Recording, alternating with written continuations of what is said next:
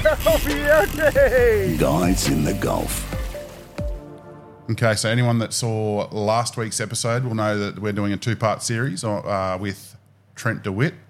Uh, he's a local business owner or family business owners, uh, a big advocate of uh, the community in Katherine. Yep, especially the fishing community, wreck fishing community, owner of uh, yeah Rod and Rifle Tackle World in Katherine. Um, if you're going through there, make sure you check him out. And uh, yeah, here it is, part two with Trent de With. But he, um, I seen a thing. I reckon you did something on. Um, you were on the news one day a while back, maybe last year, year before. You got a crocodile in your backyard. Oh yeah, yeah, old mate. Yeah, I got a um, got a little. Oh, he's he must be borderline three meter. I haven't measured him lately. He's too angry, eh? He's, uh, he's about three meters. Um, oh, he'd be just under, I reckon. And I've had him since yeah, he was a, a, a little young'un. Um, I used to live in Darwin there for quite a while. and He was in a fish tank up there. So when you um, when you live in a residential area, you can keep them up to sixty centimeters. Yeah. And once you get onto an acreage, you can have them as big as you want. Yeah. Um, so we're lucky enough now we're on a, on a few acres. So he's um, he's got his own little pen there, mate. He's happy as eh? He just go down. I throw him a few chicken legs every now and again, and um, yeah, he's he's good fun. The kids sort of go down there and just. We have a fair few rules, obviously, because it's you know, as, as fun as it is, Two year old and a four year old. Oh my is, uh, goodness. yeah, there's some, That's their some favourite food. boundaries. but uh, when you have friends come up from south and that, mate, you know, and you can show them a crocodile in their backyard, they love it. And, Yeah. Um, I've actually just got um, a permit for a second one. We're going to actually put one in the shop. Yeah. Right. Just a little fella. Um, going to put him on a on a in a um, tank on the counter, yeah. so people can can get a close up look at a crocodile as well. So Yeah, we used to have one. Um, 'cause, uh, my parents own the uh, service station in Borroloola, and um, we've had a couple there actually over the years. And once again, once they get to sixty centimeters, got to send send them back and um, and get a new one. But um, yeah, I, I had a mate up from down south, and uh, uh, he came in late one night, and we are sitting out in the backyard, sort of thing, having a couple of beers. And he's going, he said, every place I've been to, everyone's got a lizard or a snake or something. I said, yeah, we got a crocodile here, and he goes, no, you don't. I said, no, in the shop here, we got a pet crocodile in there. And he didn't believe me. And I opened the roller door up. I said, "Yeah, come have a look." And he goes, "Oh, is it friendly?" I said, "Yeah, no, it's friendly as mate. Like it's it's a pet. Of course, it's Yeah, friendly. you can pat him. pat him, uh, pick him up if you want." And I, and I lifted the lid up on the enclosure, and he put his hand there, to, and I jammed that lid down so he couldn't pull his arm. that little crocodile was savage. eh? it, it, it had smashed Oh, into the side of the enclosure when you walk past it. Eh? they, they are aggressive, aren't they? Oh, Like, hey, yeah. From such a small thing like that, Yeah. and strong too. Like, oh mate, yeah, and you can see why. You know, you having one as a pet, you gives you so much more respect for them. Mm. You know, because you just hear like a chicken leg just crunch in half, Just, and you, yeah, getting you know, crushed. You go, you're only three meters. Imagine if this thing was five meters long. Yeah. what chance have you got? Unfortunately, Yeah. So you know, and, and the way things are these days, um, Katherine River, for example, the high level bridge. So that the main bridge in town, for those that aren't familiar, we've got a, a one high level crossing that, that crosses the Katherine River, and then we've got a low level bridge um, which floods this time of year. We used to be able to swim between the high level and the low level quite often, um, you know, because that was obviously after the hunting days, so there wasn't many left. But 2019, I think, um, they caught two crocodiles in there. And they hadn't caught one in there for 25 years or something. Yeah. You know? And there was two of them in there, two saltwater ones. So it's just that And they were big as well, weren't they? Oh, good size. Yeah. Yeah. People have to, you know, your mindset has to completely change. I used to swim here when I was a kid. It's not not the way anymore. yeah, Um, you've got to be crocwise no matter where you are. Those things can be just they're they're phenomenal. You'll you'll come across a floodplain somewhere and they'll just be walking across the floodplain. Yeah, out in the know. middle of nowhere. Yeah, I mean, and- and they can be a long way from water too. Like Yep. they can go a long, long, long way from water. Yep, yep. People don't realise that. We, we had um, there was a lady here was waiting out at the boat ramp here, and I'm like, mate, you can't, No. don't go in the water here. What are you doing? Yeah. there's crocodiles here. She goes, oh no, the water's fresh. I said, yeah, it's fresh water. There's still crocodiles here. She goes, no, it's fresh water. Nah. saltwater crocodiles aren't called saltwater Yeah. crocodiles because they only live in salt water. Like, common, common misconception, isn't it? eh? yeah, Like, they, they- they live in fresh water more than salt water, mate. Like- Absolutely, Yeah. yeah. And the places you find them are just scary. Yeah. absolutely scary. And yeah, hate to come across one, put your leg in the water, and one comes and says, "G'day," I'm not interested in that. Yeah, well, having a pet one, like you, you, yeah, you're fully around it. Like, you know, we- had one in an enclosure, and it'd take you ten minutes to find it sometimes, you know, because they're, they're that well camouflaged, and they, they like then they sit so still. Like, have you ever been to like the crocodile farm in Darwin or anything like that, or um, uh, what is it like Crocodilus or whatever down across the road from the police station there? Yep. Like you know, I went, I went in there a few years ago, and um, and you know, you're walking a- across the top of the enclosures, and you're looking down, and there's like a five meter croc there. And it's, it's such a tiny enclosure, and all you can see is his nostrils and his eyes there. And like the enclosure's not that big, like you can only just fit in there. No, that's right. But you wouldn't even know, you know what I mean? Like, and that, it's no, no more Yeah. than a puddle, really. And the same as for a creek bed or a billabong out in the middle of nowhere. You come across it, like especially all these um, cattle farmers and stuff. You know, they they find the things out in the middle of nowhere in this tiny puddle of water, and all you can see is an eyeball sticking out of the mud. Yeah. you know, they're just sitting in there till the rains come. Yep. They can just shut down. They can just go into a mode where they don't need to eat. They don't need to do anything. They lower their heart rate. They just sit, and they can sit for six months. Yeah. You know, they'll whittle away to nothing, but they'll survive. Yeah, they don't need to eat that much. Like, well, I suppose, like most reptiles, they don't need to eat much. Like they can have one feed a year, you know, and that's it. And that's and that's the thing. Like they, they can be sit there and be so patient. That's why we, we tell people, like um, people that come to the club, especially new people, always be careful around the water. You know, you know, you can go down to your boat and do the same thing every day for a year and not not see a crocodile, but he could be just the same. He could be sitting right there waiting for you, right next to the boat, Smart like they're buggers too. They watch it. Yeah. They learn. Yep, and that, and they can they can smell you from a mile away. They can feel the vibrations as you're walking down near the bank. They can size you up and know exactly where you are. And you know, unfortunately, there's been a couple of people take not here, but um, around the territory though. There's been a couple of people over the last few years that have been taken, and you know, Territorians too. Like they're not not not just tourists. Like people that know what they're doing, just get know where complacent, they, mate, Yeah, yeah. and it, it does happen. So Like I mean, jumping we, in the water to check transducers. And Yeah, yeah. yeah, that's shit. Oh, we might least it edit, wasn't edit that bit out. yeah, no. So, but out around the islands there, like um, ob- obviously there's crocodiles out there. Um, you can be out in the ocean. There's crocodiles out there, but they're not everywhere. Like they're um, like I know plenty of people, and I've done it myself. Um, you know, snorkeled out there and, and you know getting crays and, and spearfishing and that. Yeah, I, So def- I would definitely go diving for crays out there a lot, but it, Yep. it's a it's a bit of a more of a calculated risk, I suppose. Yeah. It- it's sitting there for a little while at the water. You know, generally, oh, it's it's hard to say that, but generally there shouldn't be one out around those islands yeah, too much. You know, yeah. If you're out, out in the out in the deep blue, yeah. Obviously, o on the actual islands themselves, there's plenty of crocs, but um, but when you're actually out in the reefs and stuff, Yeah. away from there, because that's not their normal habitat. No. plenty of big tiger sharks and stuff there. But like you say, calculated risk, like. Um, you know, it's no different to if you're surfing in Perth or Adelaide or Sydney. Even you know, you get them big white pointers. sharks, You know, yeah, mate, exactly. you know, you, you're Yeah. just just as likely to get eaten bloody swimming at Bondi as you are diving for crazy out here. Yeah, hundred percent. It's just you're a bit further away from hospital if something Yeah. happens. Do you get out and get crazy much? Do you go diving? Nah, not anymore. I, I- years ago, like 15 years ago, um, I had a mate that used to live here, and um, he was all around it. Like he used to be a pearl diver in Western Australia, and he was really, really Yep. switched on and knew exactly what he was doing. And I used to jump in with him because he was just really knew what he was doing. But no, I, I haven't. I haven't jumped in and, and done it for a long time. But we actually get them um, just land based, eh? Nighttime, yeah, nighttime with the head headlamp because Yeah, obviously nice. they, like they glow in the in the torchlight. Yeah, they so. light up. They're, they're a beautiful thing, the painted cray. Aren't they? Yeah. Like, they're a pretty cool looking animal. Yeah, they're yeah, no, unreal. And there's plenty of them here. Like there's Yep. miles of them out around them islands there. But yeah, Yeah, night time. Um, we were going to do it. we have to do last it year. in, in a video at some stage. We have to do it. Yeah, we, we, we, we only just talked about this the other day about doing a trip out there, um, going out to the islands, and um, yeah, there's a couple of spots there we know where um, at night time you can go put the headlamp on and just sort of knee deep water uh, on the coral and, And low tide. 'em. Yeah, just walk around with a headlamp and you can see them like like they shine real like real, real bright, sort of like a barra's eyes, you know. They bloody Yep. re- um, reflective. So Iridescent um, sort of painting on yeah. them. Yeah. so um, yeah, you can see them with a headlamp and um, yeah, just hand spear, and then um, I've done it a few times. Just um, yeah, usually have like a, a tub sort of thing and just have it floating behind you, tied to a bit of rope, tied to your shorts or whatever, and then just walk around. You got to wear boots obviously and that because it's you know you walk around them rocks, you don't want to get stonefish or something, but. But yeah, Yeah. you can see them at night time, hand spear them, and then um, chuck them in the tub, and yeah, go get uh, you know three or four of them and have a feed. Yeah, they're not, not bad chewing. Yeah, Cook them right, they're good, eh? yeah, that's it. I think they're um, I don't know. They don't really have their own like um like flavor or anything like that. I don't think. Like you've got to you got to cook them with something like garlic or something like that. It's usually garlic butter or something like that. But Yeah. um, or chuck it in like pasta or something like that. You know, I had a they're friend really do a good. Mornay once with Yeah? it. Beautiful, mate. Yeah. Beautiful. Yeah, spot on. That was the best way I've ever eaten them, as Yeah. a Mornay. Yep. Yeah, no, we might have to try that this um, this year. We, well, we, we talked about it the other day, going out and doing it.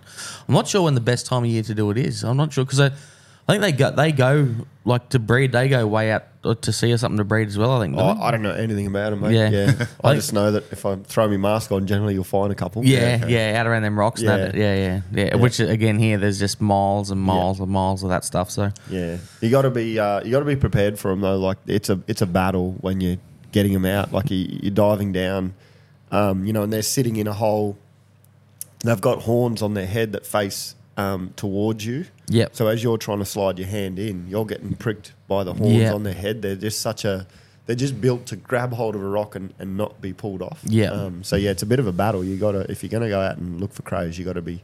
Got to have something up your arm as well because you're going to be reaching into rocks and then Yeah. scratch Yeah. your arms and you're going to get infected and yeah. So uh, we might just do the win- walk around, eh? Yeah, yeah. yeah, yeah, that sounds like a good way to do it. we'll let Trent do it. Yeah. No, years ago, like I like say, years send ago, in- I've done send in the few- mullet. Yeah, send, yeah, mullet. will do Oh. it. Jesus, oh, God.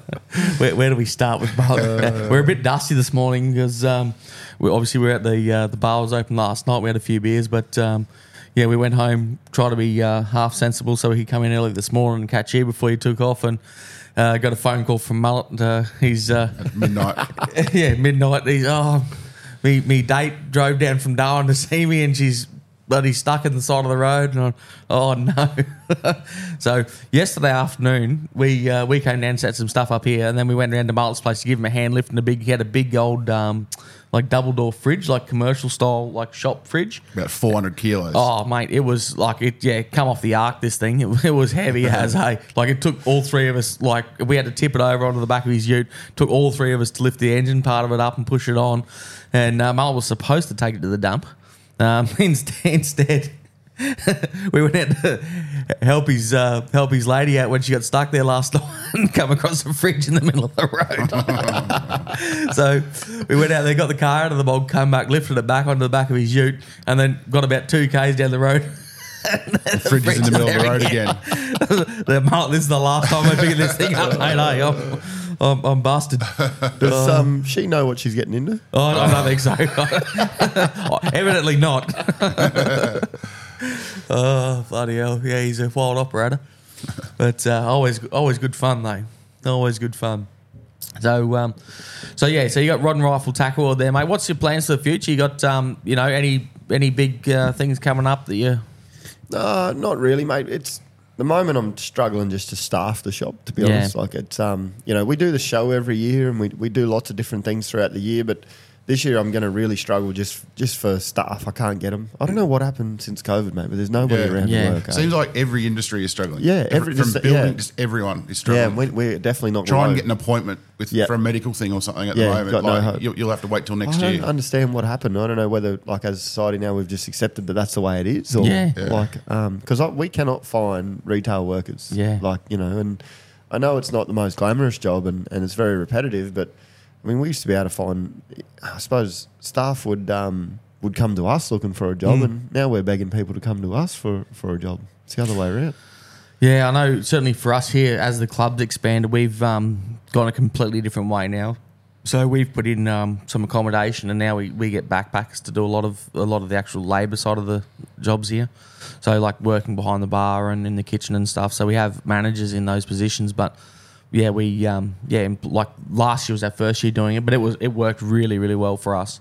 Yeah. you know, Yeah. they, they, they need I to can just the- imagine Trent's though, like uh, it- that someone comes in and asks the Argentinian who's just got off the plane, "Oh, where do I catch a barramundi?" uh, barramundi? It's, it's a bit different. Yeah. That's the problem. They have to sort of like fishing, you know, as well. Yeah, yeah. But there's a good feed there last night. Like that, I'm surprised that you know it's the middle of the wet season here, um, but old Grovers is pumping along, eh? Yeah. it's good. Yeah, we're trying to. Um, I suppose that's one thing that I've been trying to do is is, is extend our seasons because, like, it wasn't that long ago, you come here and, and nothing was open at all. You know, um, you'd be lucky to have the bar open one or two nights a week in the wet season. Um, now we've got it. It's we've got it set. The bar's open, the kitchen's open three nights a week in the wet season. Once the season kicks in, like last year for the first time, again, uh, I'm off the back of getting um, getting backpackers as workers. Um, you know, we started opening the bar at lunchtime. So during the during the tourist season now, people can actually go out there and get a feed at lunch. Yeah, so nice. and they can go and get a schooner at lunchtime. Another thing we did was, you know, straight away. That was one one of the sort of first things that I did when I sort of got heavily involved was put beer on tap.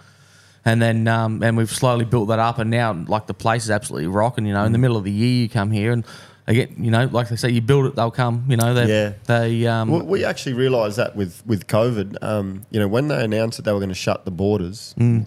we as a business thought we were done. yeah, Um, but when they shut the borders, Territorians started to travel up and down the highway. yeah, We saw more people then than we did in peak tourist season. yeah, Wow. You know, and, and for us, that was a big eye opener because we just thought we had this season where quiet, crazy, quiet, you know, and that was the cycle. But now we realise that if you put the effort in during those quieter months, the people are still there, they're still around. You've just got to, yeah, you know, let them know you're there pretty much. And, and our seasons have not sort of.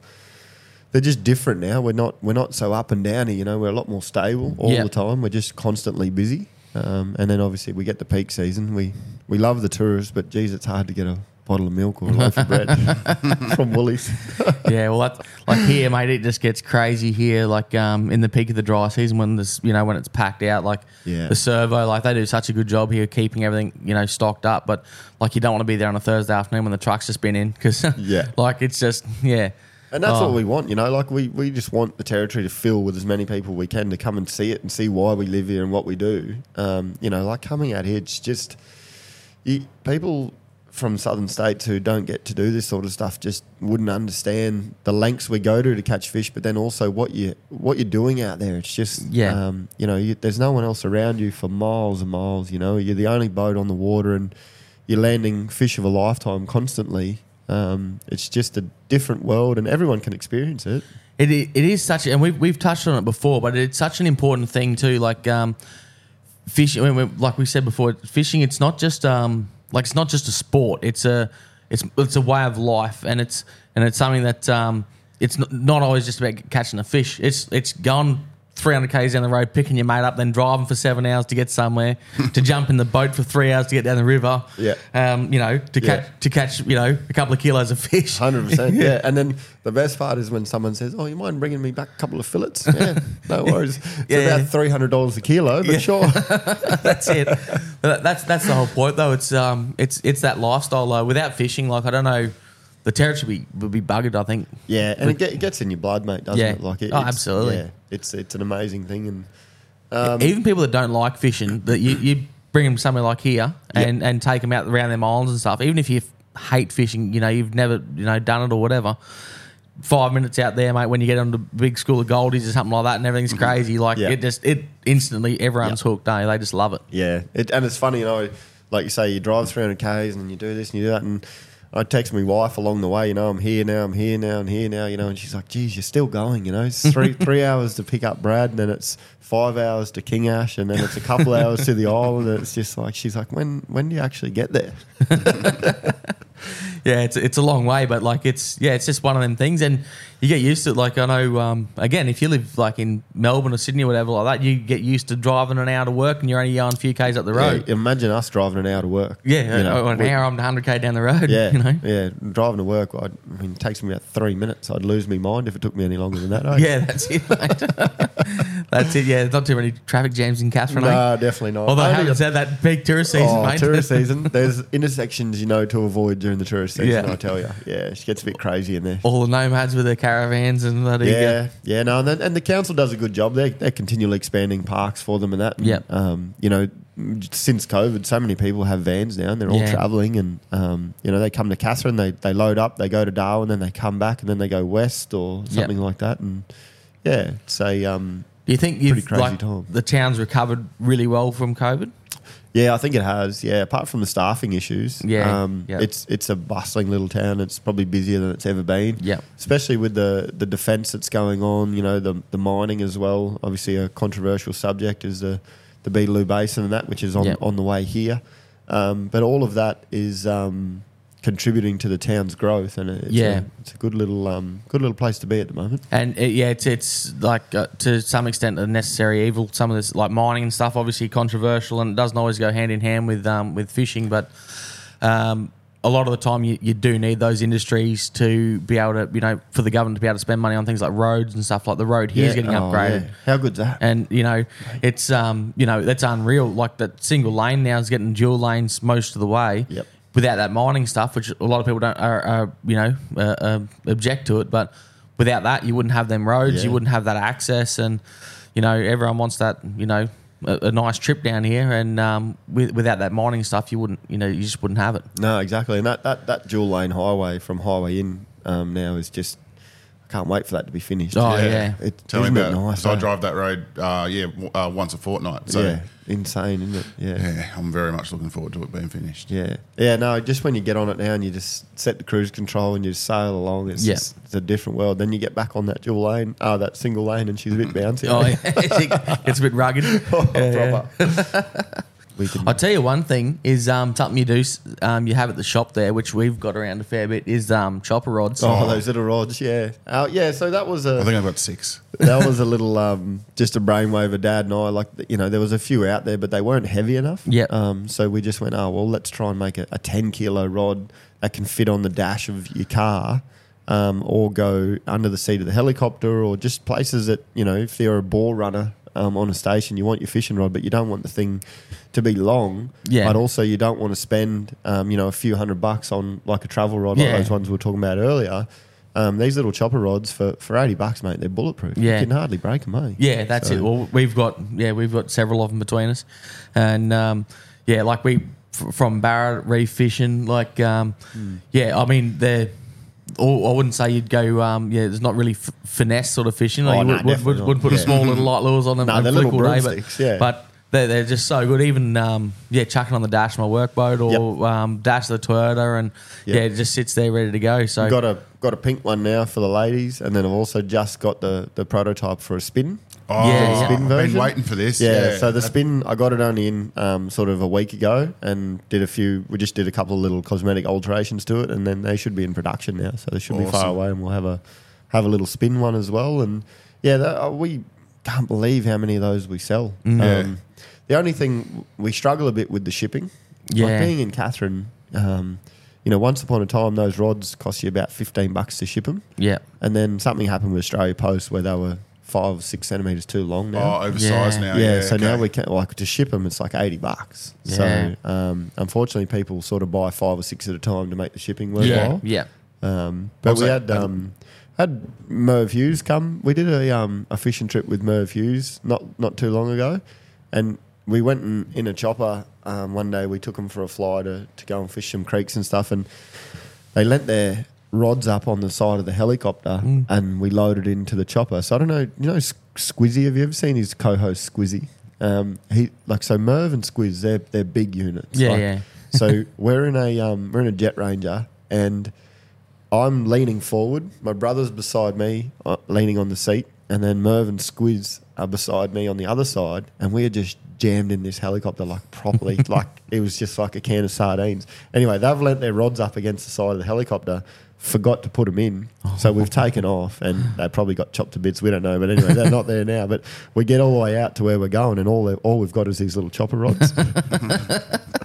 So all, that's all they used the whole time. They absolutely loved them. Just yeah, changed their complete mind on them. They just thought, oh, they're going to be short and crap. But you know, just for flicking a little hard body, they're just perfect for that. So, They're, they're good when you're in, in especially land based too. If you're um, like you- you're in the timber and that, like they're you know nice and short. You can you can actually Yeah. flick a lure like with a full size rod, you know, two meter long rod. Yep. In the trees all the time with them them little chopper rods, you can just you know backhand them. And, yep, yep. And, and, um, they got plenty of balls too. You know, ten yeah. kilo, you can pull pull them out a fair bit. And yeah. yeah, yeah, we've got some good barras with them, like some big. Yeah. Yeah, I see them on the videos. You can hook in, eh? It's good.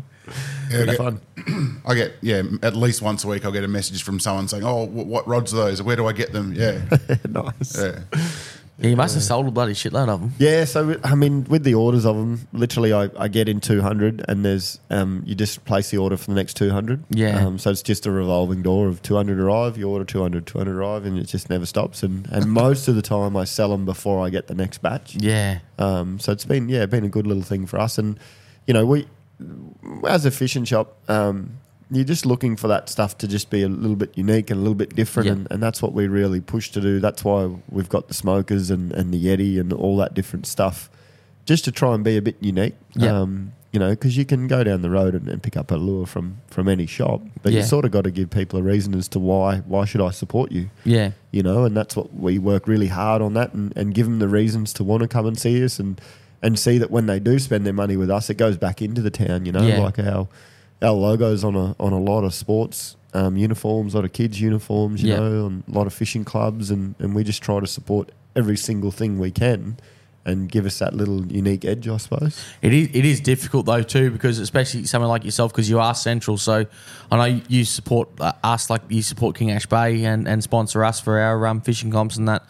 Um, and uh, we try and especially all that all our territory stuff, we try and reciprocate where we can. So I think like I think we might buy our Yetis off you guys no, maybe, you and then yeah, um, buy prizes and yetis, yeah. so we, you know, we try and um, if pe- people sponsor us and they're like someone like fishing shops, obviously perfect. You know, we get sponsorship for. We try and you know buy stuff back off you as well to try and make it you know reciprocate. But um, for you guys being there central and doing so many different things, you you guys must get hit up for sponsorship for so much different stuff. Yeah, we do, and and we had to sort of um, we approached it a different way because we were getting hit up constantly um, for stuff, and that's fine. But people always want cash, Yeah. and that's like, all right, that's all good. So what? What I- the way I sort of grew up was we used to race a lot of BMX and do a lot of rugby league and stuff, and mum and dad didn't have much money to send you away, so they'd send you off with a box of caramello koalas, Yeah. or the um, the uh, 50 clubs, you know. So I get a lot of kids come in and, and want to go away for sport. So we give them the opportunity to just cook a barbecue at the front of the shop like, Yep. every Saturday. I supply everything, and set it all up for them. Um, I supply absolutely everything. So whatever they come and cook and sell, um, they get to keep, you know. So I give them 100 snags, bread, sauce, whatever they want. And all they've got to do is turn up and cook it. So Yeah. I just try to instill that thing in them that you come with your hand out. Um, you know, yeah, I'll give you something, but you're gonna have to work for it, a bit, Yeah. you know, because it's Yeah. not that's not not the way you should operate, I suppose. Yeah, yeah. Um, You're just not, not not just giving out cash. yeah, that's right. So we, you know, if, and if they really want it, they'll come and they'll cook it and they'll Yeah. enjoy it, and you know they'll actually see the benefits, and it gives them a bit more respect for that money that they've raised. Yeah. You know, that that three, four, five hundred bucks they might get on that morning, which buys them a plane ticket or whatever it might be. Mm. Um, they'll just have a lot more respect for it because they've sweated, they've they've um, got up earlier, they've cooked them snags, you know, they've talked to people, and this makes them a bit more aware of um, of how much effort goes into getting that money, I suppose Yeah. and so that's settled down a fair bit of our um, our constantly hit ups. You know, we we we have a huge budget for um for sponsorship because that's what we want to do. We we want to pour it back into the town. You know, like um whatever we can support, we we will Yeah. um to to a point where we. We send ourselves pretty silly sometimes with the Yeah. amount that we, we give away, but that's fine. Um, you know, that's that's why we're there. So with um, because I like I follow you on, on your socials and that. Has that changed your business? Do you think in the last few years? Because it certainly seems like that social media side of thing, like that's like nearly everything I buy these days is influenced by, you know, what you, what you see on Yeah. Facebook or TikTok or Instagram or if, if you're not on there, mate, um, it's you're going to sort of find it really hard um, to get people to, to notice you. I mean, Mikey, you'd know with with your social stuff, you'd see the difference when you do a post. Um, you know, you get instant results Yeah. on whatever it might be, whether you're selling a shirt or a hat or whatever it is. Um, it happens straight away. Like um, you guys probably saw that video with the with the Goldie out there. Yep. Um, I posted that with the Starlink, um, you know, just to show people that I get a product. It's not just about putting it on the shelf. I want to show you me actually using it, and Yeah, showing that yeah. it works. But then, you know, you put the link to the shop on there, and they'll purchase a lure or two, and yeah, Yeah, that's yeah. what you're after. So it's it's good. Um, yeah, there's the social media, mate. You have to be on it. I believe. Um, not just that. It, there's so many other oh, little tricks and stuff in the background of it, especially with your Google Maps and all that. You know, everyone comes into a town and they want to know what's there, so they Google it, and you've got to make sure you've got all your data right in the back end so that you know you're popping up and so that people and- can find you. yeah, it's it's really um, it's a bit of a mind-boggling thing to navigate. Lucky there's there's people out there that know what they're doing. Yeah. um, I'd just run a route on it if I was. But you seem it. to do pretty well. Like, Oh, no, I just get my ugly face on there. I just annoy people into buying stuff. oh, I see you. They're cooking up a feed out the front there. Yeah. And, I Come on, just- you mob, come in, and have a hamburger. I just want them to want people to enjoy. Just like yeah, I don't want to just jam stuff down their throat. Just yeah, want to yeah. have a bit of fun and a laugh. And mate, some of those videos we did back in the day. There's one there. Friggin', I looked at it the other day. I was shook my head and went, "What did I do that for?" we we uh, we did a Braveheart one with the um, when the rivers opened because Yeah, they, yeah. they closed off um, all the rivers during oh not closed off fishing during COVID, Yeah, yeah. and so we were sitting around when they opened the rivers, and someone said, "We need to do a Braveheart video." Like you know, get back to the rivers and stuff. so we went home and we saddled up a horse and I painted myself like bloody old mate Braveheart and we did a video on it and just I look at it now and I just cringe. Eh? And I just go, "What are you doing, mate?" I'm gonna have to dig that one out of the archives and yeah, don't, don't worry, Mike. You'll find it, mate. He'll, Oh, put, he'll, yeah. he'll, he'll, he'll put a little clip on it. I for tell you. ya, it's, but yeah, I don't know. I just yeah, bloody show people that I'm still a human, just being an idiot, having fun. You know, it's good. No, like you say though, you, if you if you enjoy what you're doing, mate, you don't, you're not really working. You? Nah, it's, and that's easy, mate. I work with my mum and dad. You know, a lot of people, a lot of people can't do that probably. Um, and you know, we have our ups and downs, but geez, we get along well, and and um, we support each other a lot in, in all the decisions we make and stuff. And when I first got back, like um, you know, I was an electrician for thirteen or fourteen years in Darwin, and then I went travelling with my wife, and we disappeared for a few years, and then came back. And the plan was always to go back to the shop, but um, when I first got back, it was a, a real battle with my old man. Yeah, um, yeah. You know, we clashed hard on on mm, just you know he's just old school, Yeah. which is cool. You know, and then but then like you say, you mentioned social media and stuff. Yeah. You got to be on that stuff. So it took a while for him to sort of come around and see that the results of that sort of stuff working. And um, yeah, now we just yeah, it's good. Yeah, now it's just a standard for, for Yeah. everyone. I mean, I know here, like a few, well, Mikey started pretty much the socials for the fishing club here.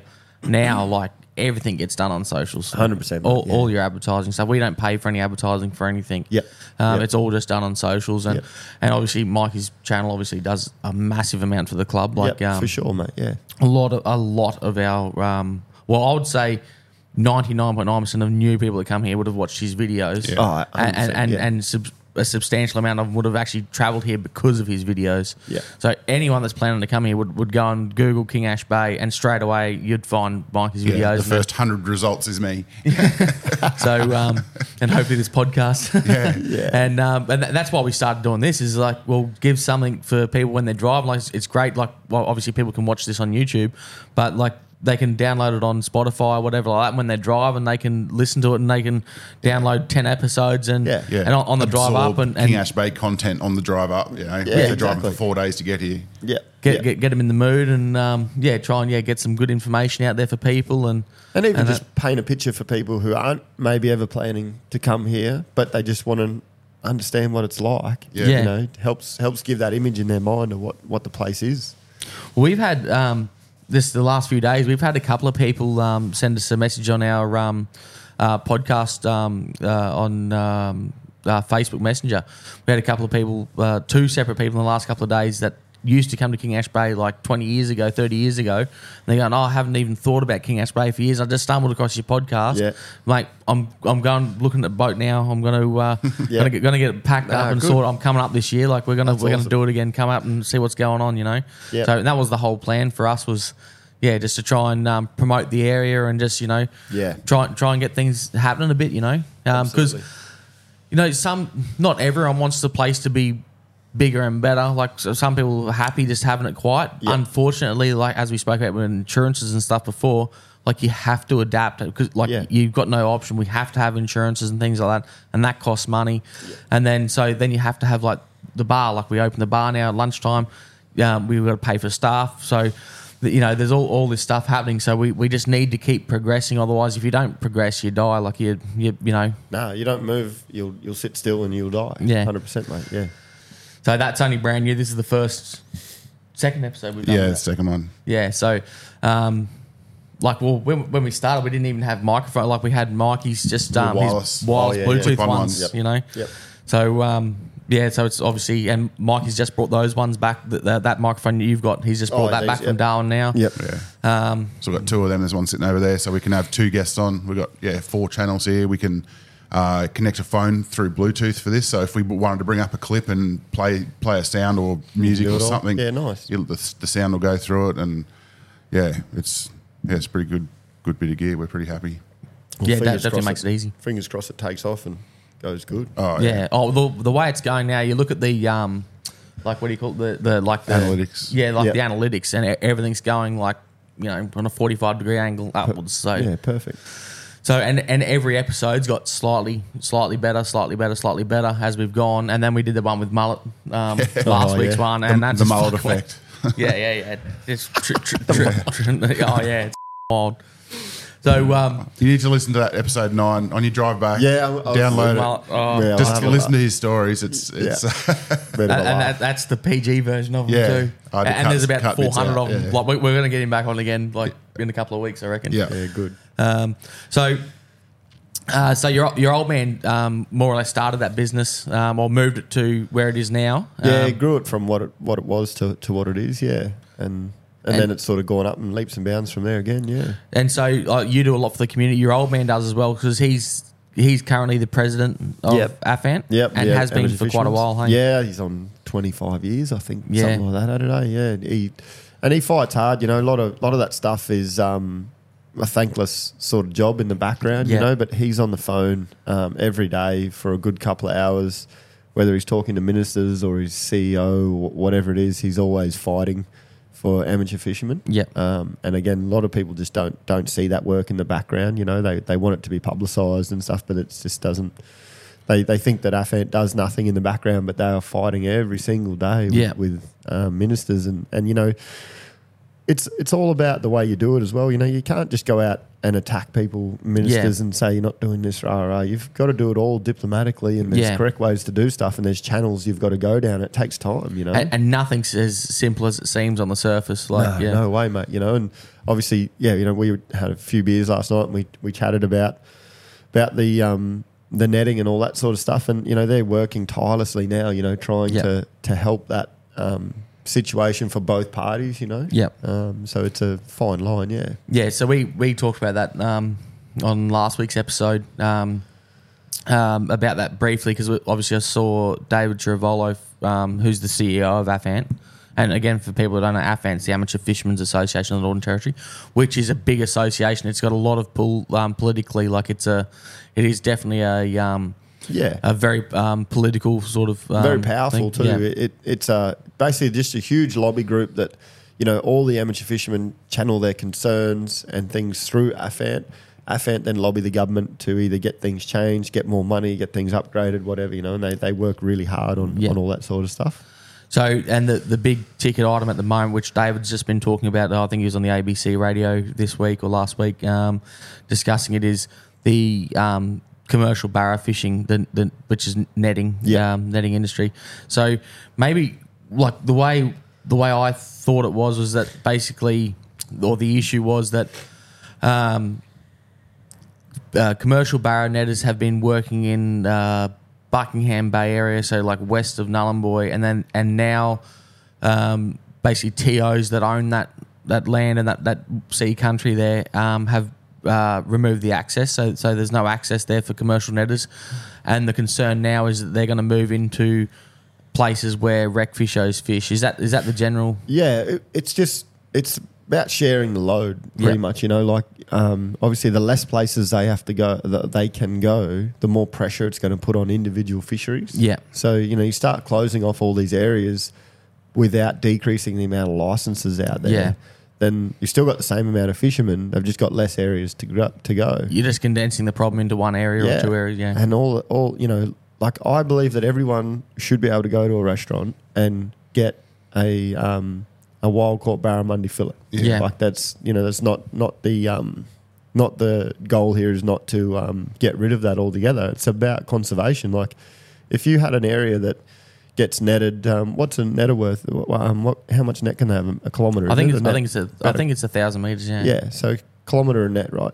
You have maybe one person working an area for ten or fifteen years, as he's done, pokes along, does a bit. You know, it Yeah. doesn't, it hasn't affected the stocks here too much.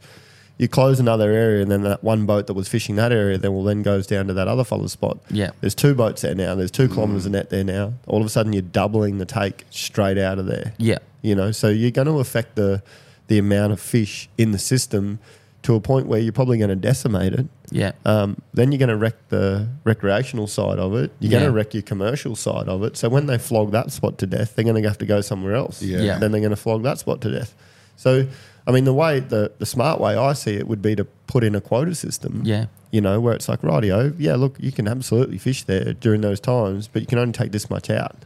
Um, from what I've seen, the they've tried to set some sort of uh, quota thing, but it's uh, the data that they've used is uh, it's just not correct. Yeah. basically, um, you know, they've used some data from a twenty-year period when, say, you know, as a, one place has been fished by one boat for 20 years um, and he's just poked along. He's got a few hundred ton, whatever. And then last year, two boats rocked up there and it skyrocketed the, the data up. They've taken that as the maximum amount you're allowed to take out. Oh, Yeah. Yeah. So that's just a bit skewed if you ask me. Like it's Yeah. been f- like flogged worse than it ever has been that year and that's the maximum now. Yeah. Yeah. Um, when you've averaged the data out sort of thing and gone- Yeah. Looked at yeah. Looked at an average over Yeah. over a period of time. But again, look, I, yeah, that that that's why we have AFAN, and that you know we need those people to support those associations that fight for that because the the industry, the recreational fishing industry, you guys know. I mean, why do people come here? Yeah, recreational exactly. fishing. You know, the the money that it drives through the NT economy is absolutely huge. Well, Um, that, that's it for, for us here. Like that's one hundred percent. Like without fishing, there would, there would be no King Ash Bay. Exactly, Like you know, yeah. there's a big business now. You know. Yep. Um, it's a very substantial business, and um, well, we're, we're we're a club, but obviously we're, we're a business as well. You know, so um, without without that rec fishing stuff, we, we- you know, we'll, we'll be buggered. And not just that, like places like Katherine and, and all these places that you wouldn't get anyone to go there. No, all these hubs, mate. You know that, that service these these places where they fish. If you if, if people rocked up here and they went out the mouth of the McArthur and saw three commercial netting boats out there, Yeah. decimating stocks, and then they come back, you know, next year and the fish are getting less and less and less. Well, you know, something's got to be done about that. So, like I said, I'm all for being able to order a, a beautiful wild caught barramundi fillet. Yeah. like that's that's everyone's should be able to do that, but It just needs to be managed it needs better. to be controlled. It seems, you know. So- Yeah, it, it's it is hard because it's it's. I think we, the territory's fairly unique. I think compared to a lot of places where, um, the the actual uh, the actual ocean and rivers and things are actually owned by people. Like that's own, owned by traditional owners and stuff. So, I mean, it'd be hard to be in government as well, trying to work work things out when you have the landowner says we don't we want to shut this area off, and that sort of because you know at, at the same time you've got um, like the commercial operator's been operating for however many years or whatever like they've still got a business to run as well. So i mean it'd be a tough place to be in government trying to actually work it all out but um, certainly yeah, yeah, don't envy their positions. yeah, the, the, but obviously, you know, you don't want to ruin the um, the rec side of things because that's a massive industry. You know, and it's a Huge, mate. Absolutely huge. Yeah, the, the flow on effect, you know, there's two and a half thousand people employed directly um, because of recreational fishing. Yeah. Let alone all the subsidiary businesses like us, you know, the, that sort of thing. Yeah. It's, um, it's huge, mate. Yeah, well, that's it. Even like like my parents' business in town, you know, without rec fishing, you know, like the service station, you'd only have the local, you know, um, uh, people that are that are live Yep. locally um, buying stuff off you. But like without tourist season, you're buggered, you know, because you, as you know, like this time of year, it's hard to make money at this time of year. Like there's no one here. No, that's right. And, and you know, when you want to when you want them to come, they want to be able to catch a barra. Yeah. They want to have a good time. So yeah, look, fingers crossed that common sense prevails and they'll they'll do something. But yeah. Election year this year, so I mean, there'll be a, there'll be a lot of promises made. There's a lot going on this year, I think, eh? Yeah, so we're we're really lucky. Um, um, we got um, Edjo, uh, Steve Edgington as our local member um, after the last territory election. We're, we're really lucky we've got him because he, he comes out here all the time and he's like always mess- sends messages, gives you a phone call. Hey, what's going on down there? Is there anything going on? That, you know, I'm Yeah. going up to Darwin this week. Is there anything you want me to bring up? Or Yeah, that's perfect. you know, Yeah. and that's why we got the funding for that phone tower now. Is you know, because again, it work from Edjo. You know, Yep. We should try to get him on the podcast. yeah, yeah, for sure. Um, yeah, when he comes down next, like, yeah, he's just yeah, such a good fella. Like he bloody um, always calling up, seeing what's going on. You know, Yeah. uh, you- what what his need is. Uh, uh, you know, is everything going all right? And yeah, like I say, now we have got that phone tower. That's massive. That's a game changer for us here. Like Yep. that in the in the tourist season, um, not just for safety of people going out in the boat and that, where you have service. You know, hopefully down the river and that, but like all the people that are traveling that do run businesses remotely and stuff, which is you know post pandemic, is a lot of people that are traveling that still run businesses or. Are like Mike, and they run an online business, you know. Yep. Um, and like you would have seen it in Katherine, the amount of people that come through now. Like every other caravan's got, oh, follow us on our Instagram, or Yep. everyone's trying to do the trip in a van type bloody uh, YouTube channels and on. stuff. So yeah, yeah, yeah. um, so you know, and, and those people need um, phone service and, and internet to be able to you know do their work. So um, so yeah, having Edjo here has been bloody a godsend yeah. for us. Yeah, and without sort of getting too political, I suppose, like we, we're lucky in Katherine as well. You know, our local member, uh, mate, she's at every single event that, Yeah, I've, yeah. that we have on. Like, you know, I see her everywhere. Her name's on stuff, sponsored all the time. Like, you know, and that's that's what you want, I suppose, from a politician is to be Yep. in touch with your people in your town and, and know what's going on and, and you have your ear to the ground, eh? Yeah. Well, election year this year, mate. It'll be interesting to see how it all pans out. But um, you know, it's always it's always good though because this is when you can start actually getting some stuff done. Yeah, well, you can you can get a few promises. Yeah, I'll get promises at least, the yeah. fence. So I don't know how they follow them through, but yeah, at least you can get something. Yeah. Yeah. So, um, what else we got, Mike? Bloody, uh, anything? Is there anything? You, anything else you want to plug or anything Oh, like no, or not, not really, mate. I um, like.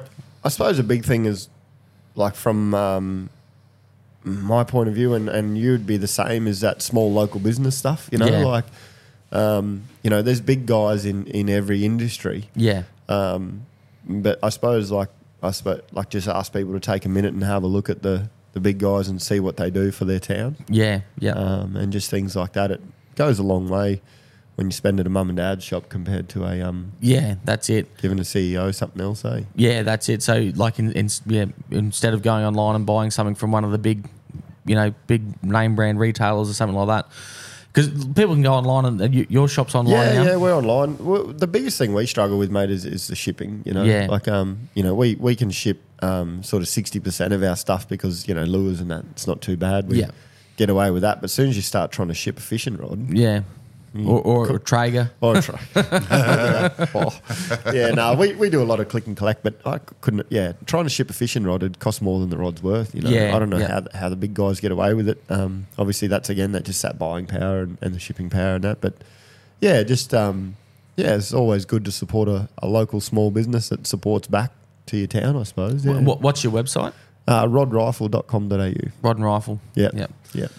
So. And and you've got um, you're on Facebook as well. Yeah, we're So- on Facebook, we're on Facey, and on Instagram. Um, that's about as far as we're going to go at this stage, I think. Yeah, yeah. Yeah. It takes enough of your time just doing those. You gonna Um, start a TikTok, mate? Nah, La- la- la- can't do it. You got a TikTok, Mikey? I do, yeah. I get, I've got literally oh, 30 million views or something on videos on there. But Yeah, nice. it's- uh, they're not quality views, if you know what I mean. Like, they're, they're- don't look at the comment section on, on TikTok. It's a cesspool of just idiots. Yeah. Twelve year old kids, bloody, uh, you know, telling you how you're doing things wrong. Yeah. Oh, mate, isn't yeah? Like, and that that's a shame because you know we we try to do educational videos as well as much as we can, like Yeah. you know filleting fish and stuff like that.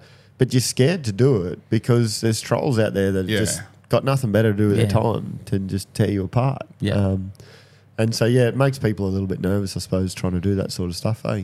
Yeah. And, I mean, you'd see it, Mikey. Like I'm constantly deleting comments Yeah. from people who are just looking to have a crack at you. Yeah. Yeah. I try and leave like that. I've, especially on YouTube, my fan base is is sort of good enough that if someone does say something unreasonable You've or got some stupid, good backup other people will, will comment back at them and and, Yeah. and shut them down. Yeah. Um, if someone's just absolutely blatantly over the top, like Just yeah, bad, like I'll I'll, I'll ban them. Yeah. Just straight up ban. Cool. But if it's just like a a middle of the roads, yeah, not to, just a someone telling me I'm an idiot and I've, I've I'm you're the worst fisherman I've ever, I've ever seen. I'm like, oh, if that's their opinion, you know. Yeah. And if that gave them, if that put a smile on their face that day, then I've Yeah. then so be it, you know. Like, Isn't it sad though? Like as a society that like yeah, that's the way it is. Like on Yeah. the internet. Like imagine being a kid trying to navigate that stuff. Oh. You know, like um. I'd hate yeah. to go back to school these days, Oh mate. Bloody man, like yeah, you just want to put up a video of like, oh, here I am, buddy, having a bit of fun catching a fish. Oh, you're a dickhead, mate. yeah, Yeah. yeah. Thanks, buddy. Appreciate that. Hope you feel better. Yeah. Luckily, I'd say at this stage on YouTube, probably what one percent of the comments are negative. Like, Yeah. there's ninety nine percent is all like, "Oh, I love your stuff." Yep. Yeah, keep, keep it up. Like, like we want to see more. You know, all these sort of comments. Yeah, nice. I remember doing a video there once on cooking some sort of food, whatever it was, but it must have made it down into um, South, um, like USA, down into the southern states where Yeah, they do yeah. that sort of food. And mate, I just got roasted. they just all strips off me. eh? That's not how you do it. Yeah. Come over here, we'll cook you some southern barbecue. And I was like, oh, jeez. Uh, Where, where'd you go in the States when you were there? Um, everywhere, pretty much, mate. I, um, Because you spent a fair while there, right? yeah, so we, my brother was living in Canada, in Calgary. Yeah. Um, he'd been there for a few years. So my wife and I flew into Calgary. We bought a car, went to Home Depot, and we ripped out the back seats of it and put a bed in it. Got it. We had a Ford Expedition. It was a bloody beautiful car. and uh, yeah, we put a bed in the back of it, and then we just headed into the states. And yeah, we did um, three months on the first stint, and just went everywhere, mate. Yeah, drove. We drove the car through the middle of Times Square and everything in New York, and um, did Christmas in New York, and we went as far down to um, the southern point in Florida Keys, and Yeah. um, went through all the national parks and that, and then um, we actually went back again. We had some friends um, fly to New York, and we picked them up in New York, and we drove them to Vegas, Yeah. and we went via New Orleans and um, you know Denver and Colorado and all that stuff, and yeah, just absolutely loved it. It was it was really really good, good good experience, and we actually didn't sold that car in Canada, and then we flew to South America and just started poking around place to place, and ended up going to Egypt and seeing the pyramids. Bloody hell. Yeah, in Africa, and yeah, I was quite lucky. Um, started my apprenticeship when I was young. Um, I was seventeen or eighteen, I think. So by the time I'd I'd done ten years, um, it was just under thirty, and I'd had long service leave Yep. up, and on also um, you know quite a bit of holiday pay. So we just we lived in Darwin at that stage, and we just sold everything. We had a couple of houses, we- we still got those, and we just rented them out, and just disappeared for a while. Yeah. Um, we flew out to the east of Australia, and we came back from the west, and um, yeah, Bloody hell. good good experience. I look back now, and yeah, I'd encourage anyone that's ever thought about it, or you know, that's a young fella, even young lady, young man that wants to do it, to go and do it because Yeah. there's, there's a bloody big world out there, and it'll it'll reality check you pretty quick. Yeah, especially you come from little old Katherine. Yeah, Yeah, Go- drive Yeah. through Times Square is a bit different than driving. yeah, big time. But you know, got friends for life too. You know, Yeah. um, uh, Mike. I remember um, like a Canadian friend of ours um, who he comes over fishing. Um, he was actually really good mates with my brother, and he comes over, goes barra fishing with us. And he's just very intricate, loves to Google and YouTube stuff. And so, what he could find most on YouTube was yourself barra fishing. awesome. So yeah, he uh, come over and um, Did I do a video? Yeah, you Yeah, did a video yeah. for me where Yeah. we sent it to him and, and said, uh, yeah, he said, yeah, is Mikey Cunningham here coming to you from Australia? And yeah, he absolutely loved that. And yeah, like we're just just a um, you have those connections now where you know I can take my kids to to places in the states where we've got friends and they can go and experience what it's like to live in a place. Like, Yep. um, it's different when you go there on a holiday, but if you've got friends there, you know, as, as you guys would know, and you actually go and stay at their house and you do things that locals do. Um, so yeah, there's places all around the world where we've got a couple of contacts. It's been been a really good thing for us. Geez, we we spent some money um, doing it too, but Oh yeah, yeah. It's who not cares? cheap. Nah, it wasn't cheap. You I'm going in a week's time, flying to the states. Nice. Where are you off to? Going to um, we're going to uh, only got a couple of weeks there. Me and my brother, and my old man. Um, we're going to flying to LA, and then um, LA pretty much straight to. I think we're going via. I think we got to land in Denver, change over, and swap swap planes in Denver, and then go to uh, Nashville. Then we're going to Nashville Yep. for a week, and then from there we're going up to Vegas for the NRL. Yeah, awesome. So first round of the NRL there. Geez, So, that'll um, be good. Far out. Yeah, yeah, super looking forward. We just had, um, yeah, like friends of ours. Um, well, a a mate of ours was just down in uh, Sydney and caught up with um, one of his relatives, and he's actually got a uh, had three spare tickets for his. Um, he's got like a, a suite, private suite, right on the fifty meter line. So um, he's like, "Oh, do you do you guys want to, some tickets to this private suite?" No, we're uh, right, mate. Don't worry about it. I'm like, yeah, yeah, yeah, yeah. All- All the grogs included. I'll, I'll get me money's worth. Don't worry. They're all Roosters supporters, aren't they? Yeah, I, no, I think there's a couple of Broncos supporters Okay. in there, but um, but no, it'll be right. It'll Oh, mate, You know, that'll be without unreal. dramas. Yeah, no, just it just it's a real, like I said, reality check to to go to these places where you know America was fighting a, a civil war when Ned Kelly was running around yeah, the bush here in, in Australia. You know, like and you go to somewhere like Cairo. Um, in Egypt, it's got the same population in that city than what Australia does. The whole of Australia, you know, Wow. like some of that stuff just yeah, it's just uh, amazing to to think the rest of the world. And there's a lot, there's a big world out there, and it makes your problems and, and life seem really insignificant. Yeah. and you start kicking around a bit. it is. It is good when you live like obviously out, like Katherine's remote enough, and then you, you come like out here, and there's you know this time of year there's thirty people here, forty people here. It is good to go away and, and get in get amongst that sort of stuff, eh, and just Yeah. really puts a different perspective on life. Like Yeah. I went to um, Europe for Christmas a few years ago, and like we were in Rome, walking around the streets of Rome and looking at stuff that's you know tens of thousands of years old, and you think, geez, how insignificant are we? And ev- everyone's complaining about this stupid stuff going on at home. Oh, yeah. just Yep. it just completely changes your perspective of, of life, and you know it makes you not worry so much about the little things. Yeah. And um, yeah, travel's definitely definitely the go. do you do a- any fishing when you're there? Um, oh look, my wife's not a huge fisherwoman, which is which is fine. I had a rod through um through most of the, the states, and you just like there's a lot of rules. Obviously, you need to have yeah. permits here and fish here, and so we did a lot of trout fishing. Did a heap of trout fishing and pike fishing in um in Canada with the friends up there, so that was good. But yeah, I didn't do a hell of a lot. Um, wasn't really, you know, I didn't want to burden my wife with having to, to Yeah. worry about if I want to do a fishing trip. I'll do one sort of go to Target something. So Yeah, I saw your old man. Um, uh, he went to the states not that long ago, hey, and he went and got uh, tarpon. Is that- Yeah, so he, um, me brother and him and a few others flew to um, a place called Silver King Lodge, yeah, um, and yeah, they, they go and catch bloody big tarpon, like two two hundred pound things. Yeah. and they catch them on like a like a marabou jig, yeah, yeah. um, you know, on, on these old spin reels, and um, give them a battle for an hour and a half. Actually, those those rods, um, I was talking about those five piece rods. Dad took them over there, and uh, the guides there. Dad's unpacking them, and the guide's just going, "What, what are you doing, mate?" It's like, "I'm gonna catch a fish on these." Like, not on that thing. No, no way, no. Anyway, Dad hooked up, got a got a massive fish on this five piece rod, and those guides are just gobsmacked by the things. eh? They just, yeah. Every every time I use those, they keep blowing me away. They're unbelievable. But after that, he flew to actually to Guatemala yeah, and went sail fishing. And they were catching 20, 30 sails a day, yeah. as well wow. as, you know, 10 to 15 dolphin fish in between that. yeah, bloody hell. Just a different world, eh?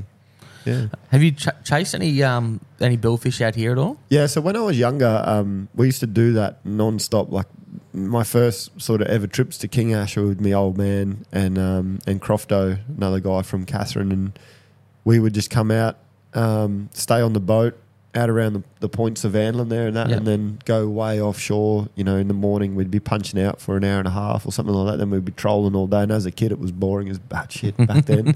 but yeah, we would hook um, we would hook a lot of good marlin, a lot of good, lot of good sailfish out there. Um, I haven't done it too much these days. I'm, I'm getting back into it. It's a it's a fine art. Like I don't really know what I'm doing with it to be honest. Yeah, I really yeah. need um, Yeah, I've never caught one. yeah, need a bit of help to to get. It. I've got all the lures and stuff like that. We just sort of um, we get, brother and I get distracted too easy and go and catch a reef fish somewhere or something. You know? That's the thing, though. It's not, not, not a bad thing if you're looking for new country, and you're just trolling around. You've got that gear. You Yeah, just troll definitely. around and, and then just keep an eye on the sound. And if you might come Yeah. across something, you know, Yeah, and you, but you go out like you punch out for, for two hours, and you go out around this reef, and um, you know you troll around the reef, and you go too close to the reef, you just get smashed by a big mackerel, Yeah. get chopped off or something, and then all of a sudden you're on top of the reef, and you might as well drop a jig down. Oh, look, a big red emperor or something, you know. And like, it's like it's hard to it's hard to troll around the reef for hours hoping for a sailfish Yeah. when you know you can just go on top of it there and have a bit of fun, you know. So, um, but yeah, well, uh, look, it's just got to get back into it again, and we've got all the gear there. We just need to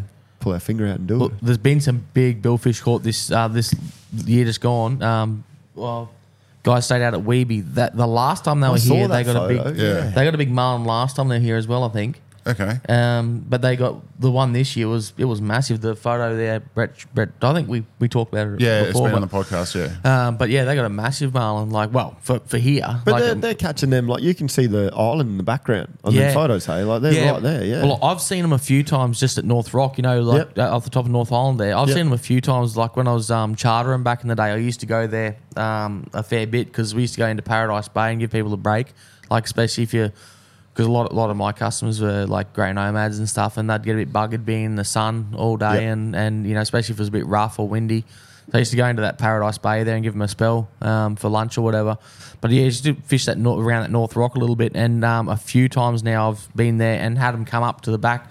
You know, stainless steel props just slowly turning in the and just flashing, in the- curious in the at it. and they just come up and just literally just cruise. You know, um, you think there's a big shark or something coming up, and they just sit there and you know, and these are big fish, like Yeah. they're you know, they're you know bloody you know 40, 50 kilo at least, and then um, um, uh, other mates of ours had them. They come up. One came in and um, chased the. elect- They were on the spot lock on the electric motor. Yep. And same thing. It just like flared right up and come right in. And and yeah, took a couple of swipes of that electric uh, motor. Those um the boys up in in Groote and that they tag a lot of those um those sails and marlin with GPS trackers and that. Yeah. And one of the trips were coming out here. Um, David Ciaravolo rang Dad and said, "Oh, mate, we've we tagged a a, um, a billfish up at Groote, and the the receiver's pinging off um, North Island."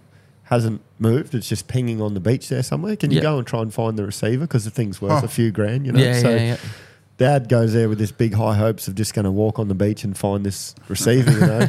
but he goes around there and he makes a plan to do it, you know, on the right tide and that, and gets there, pulls up on the beach, hops out of the boat, walks over, picks up the thing, and hops back in the Oh, boat. no way.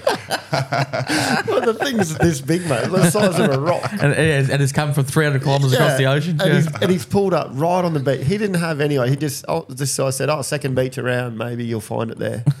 Pulls up, walks up, here it is, hops back on the boat. Oh, how good's that? But yeah, no, it's interesting that they do all that tag and that and see how much they travel and Yeah. yeah, it's good. I, I wish they did a lot more with the Barra. Like there's Yeah. so much unknown about them. Like you know, we, we guess a lot about what they do and where Yeah. they go and but you don't really have any solid data. Um, they did a little bit around the roper there for a while where they tagged them and they had these buoys up the river and they'd ping when they went past the buoy. Yeah. Um, and they were doing some amazing amount of travelling up and down the river and in and out with every tide cycle and that. But yeah, it's still um, still a bloody guess of what they're doing half the time. Isn't it? Yeah, yeah. Well, we used to here. We used to have um, Infofish. Used to um, uh, Bill Sawynok um, used to do run a program here through through the fishing club, and um, we had used to have uh, tagging kits. Yep. So you'd get um, little diary, um, the uh, the tagging bloody um, the the the, The tool, implementer, yep. yeah, the, the tool to put the tags in, little instruction thing, and then it'd say, right, I just measure the fish, record where it was, what the tag number is, and then, um, and then like if somebody caught it later on, they'd call the number on the tag, and same thing, you'd tell them how long it was, wh- where you caught it, and then they'd go, right, I put it into a thing, but hasn't been done here for quite a while. It'd be nice to get it going again, but um, Mm. Yeah. again, it's one of them things. It's um, you know, it's all money, you know. Well, it is, and uh, like um, we we still tag our barra um, in the Vic River and the Roper River a lot. So Yeah. quite often you'll get a recapture, and you know the thing's grown this far and, and moved this much, and it's it's good data. It's interesting to see, and it also makes people um, sort of I don't know pretty happy when they catch a, t- a fish that somebody else has caught. Yeah. Shows you that Yeah. they survive. The only thing like million dollar fish has been absolutely awesome. It's just that any time a tag fish is caught now, they kill it Yeah, because yeah, they're not sure, obviously, and Yeah. that's fine. Yeah, Like, yeah. it- you know, it doesn't matter. You, you're still allowed to keep them. Yeah, yeah. Um, so it just means that you know his trip, his tag trip's over. But yeah. uh, a lot of people, any any tag fishes are worth a million bucks. Yeah, A- and, uh, has that made a big difference to, to business? Oh, do you think the million dollar mate. fish? Yeah, it's been been Oh, really cool. good. Eh? Like um, just the amount of blokes that come up. Um, big groups of them will come up in the runoff in a sort of month or two. They've been in the car talking fishing for four days Yeah. from wherever they come from. They are just chomping at the bit. You know, they get in the shop, they're full of energy, they're happy. It's so good to see them come up in the big groups of mates just going to go for a fish. And, you know, look, none of them really expect to catch it, but they just want to come up, have fun, catch a barramundi, experience of a lifetime. You know, Yeah. they might only do it once, but but he changes their life. Yeah. Um, gets in their blood, and then they're done. Yeah, that's it's a bucket list for a lot of people, I suppose. You know, especially you know you live in Sydney or Melbourne, so that's a long way to travel, and um, yeah. you know to yeah. When you're saying they're chomping at the bit, how often do you get a, a group coming into the lodge or something and they've arrived in the afternoon and they're here for 10 days, but that afternoon they'll put the boat in Oh, straight yeah, away. They, they're so, they're like, and they'll go, oh, we just want to do a bit of a recce, you know? Yep. They're Yep. so keen. They Mate, just get on 100%. straight on the water. Like, Well, we're the same, mate. You know, you drive here from Katherine and you, you start Yeah. telling yarns to each other, and all of a sudden you're in the boat as quick as you can. You, you know, like yeah, every second counts when you first get here. You Yeah. know? Yeah. It's like, hurry up, get the strap off, fill over the fuel. Did we do this? Did we do that? Let's go. Come on. Get the Starlink turned yeah, on. get the Starlink turned on. Got to keep in contact. the mate. live stream. the- That, that is a game changer too, though, isn't it? The Starlink. mate, Like we've got yeah. it. Um, we got it on our boat um, that I live on when I'm working, and um, got it at the house, and it's just so good to be out there and have have yeah like that connection. Yeah, and, and look, a lot of people. Um, I mean, if you again, if you don't like your job, they, they don't want service. Yeah. they don't want to have people ringing them. But I'm the diff- I'm different, mate. I want to hear from my family. I want to hear from customers. You know, like, and I want to show them that you're out there. You're not just selling the stuff. You're actually using it. You know, there's a big difference to putting it on the shelf and then actually being able to tell someone, yeah, I've used that and caught caught fish on it. And So this this trip you've just done now because you had Starlink on the boat because you were uploading videos as Yep. you're actually out there. So you're doing like R and D basically this trip with Yep. um with your mate Brad, Yep. who's Yep, from Um, Adrenaline Outdoors. Yeah, from Adrenaline Outdoors. So he's a supplier of um, Jabbers fishing rods. Yeah, so he's a um, Australian importer of. Um, there's this guy named Isaac, um, Singaporean fellow who's just his brain's just wired for fishing. Yeah. You know, he he just designs stuff that he just thinks like a bloody fish. I don't know how that happens, but he just has this idea of how to build something, and he builds it strong and builds it well. I remember, um, look, I was, um, oh, it'd be four years ago. I was a proper questioning the whole thing. He he said, you know, get hold of this fellow. This was before they were importing them. Yeah. And he said, here, get hold of this fellow and, and buy a couple of these rods and, and bring them over. You know, and they come in this case, they're not even a meter long. yeah, Put them together. and I went, I'm going to break this thing in 10 seconds, you know. And I There's a stigma around Yeah. like some. pe- I, I worked at BCF for a little Yep. while years ago, and Yep. um, a lot of people like they didn't want to buy a two piece or a three piece or Yep. anything like that. They they think like it's going to be weak at the joins or something like that. Yeah, But yeah. The, the footage I've seen of these five piece no. rods, Yeah, and I, You're putting I, some hurt on them. I bought those rods and I went. I, I didn't even use them. Put Mm. them in my shed for, for two years because I was like, I'm just they're not going to work, mate. You know. And then finally, Brad kept annoying the shit out of me to use them, and then now I'm addicted to them because they just they really do.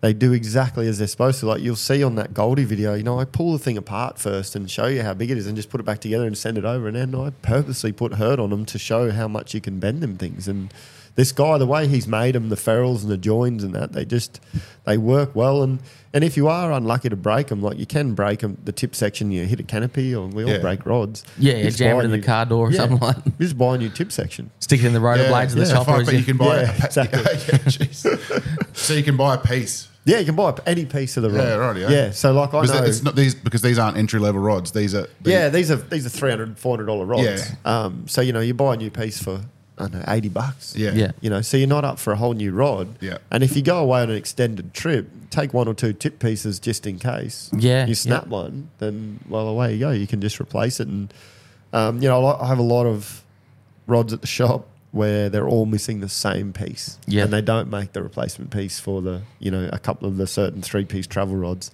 They don't make the tip section for it. Mm. People come in, they got to buy a whole new rod.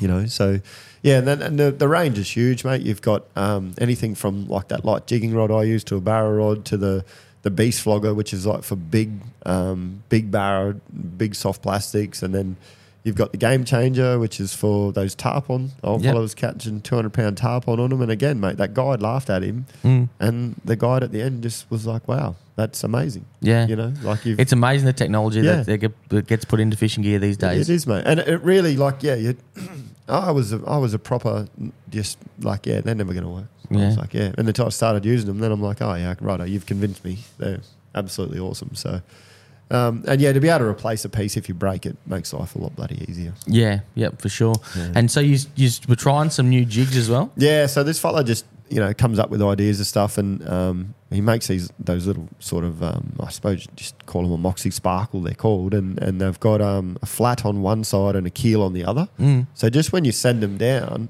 um, it just does this beautiful little dance on the way down Yeah. instead of just sort of dropping straight down and, and up like you know you do with a gulp or something. Gulp will shoot up and down like it'll do its little sporadic thing, but those those sparkles they just give you sort of a five to ten second window of dropping, Yeah. and it just seems to turn them fish on, mate. Because quite often when you get the bite, it is on the on the drop as well. It like- is, mate. Yeah, you, you won't ever really pull up.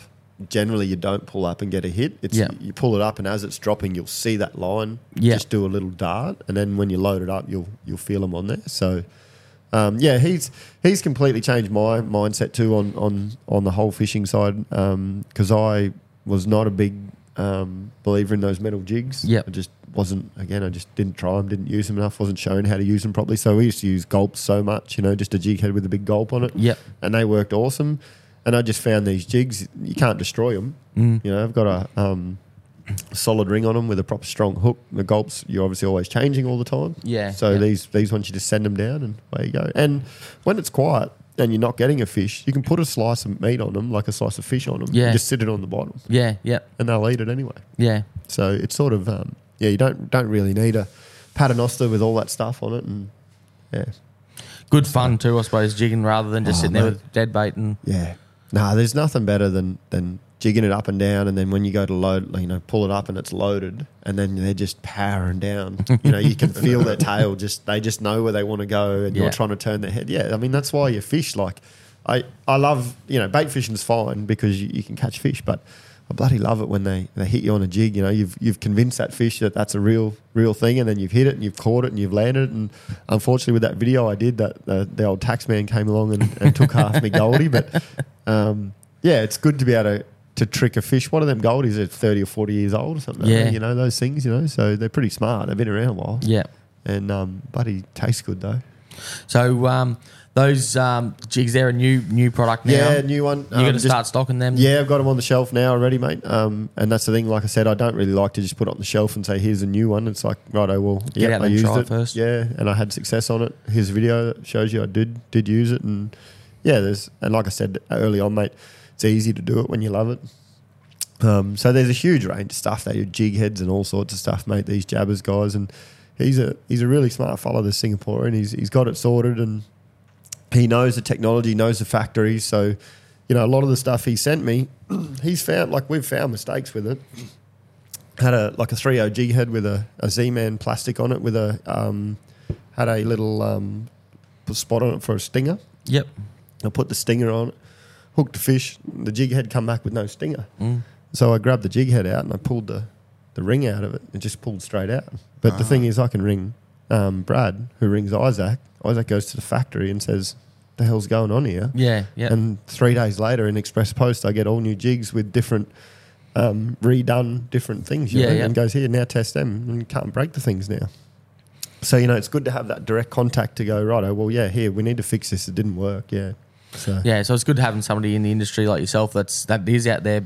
You're not just in it to make money, you enjoy doing it, and you actually go out and test the gear and, and make sure it's working before you before you unsell it to people and yeah, that's it. and you know you stand by your stuff. Then I suppose. And that's the biggest thing, standing by it and knowing that, yeah, well, yeah, it's a bloody good product. Mm. Yeah. So, So if anyone wants anything from you, mate, they can find you on, at uh, on your website. yeah, on our website, mate, on Facebook, find me on Instagram. You can ring me up out of the phone book, bloody chat to me anytime. I don't mind. Um, don't mind. I- I'm always on um, Instagram Messenger and that, and, Yeah. and that as well. We reply as quick as we can to any of that stuff, and that's all me. I haven't, I haven't got a bloody media person replying to any questions. yeah, or, yeah.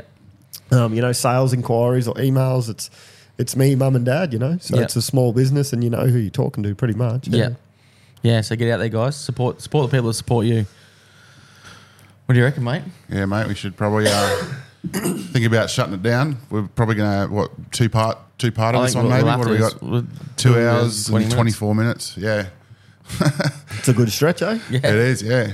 Oh, well, th- thanks for coming on, mate. Hey, no, no worries, Yeah, mate. Oh, thanks bloody, heaps, um, mate. Appreciate it. Glad heaps. I run into you there last night. We were saying we should catch up anyway, so it's good. And um, anytime you, s- I can do it over the phone, even have a chat. Yeah, anytime. mate. We can have a chat, eh? Yeah, absolutely, mate. We, we can work something out where, um, yeah, you got, got something happening, or you know, new Yeah. products coming Well, in, even, or uh, I uh, reckon- events or anything. Need to come out to the big horse, and I need to come out to the bloody Easter comp. Yeah, Yeah. yeah, And uh, we could do a bit of stuff, eh?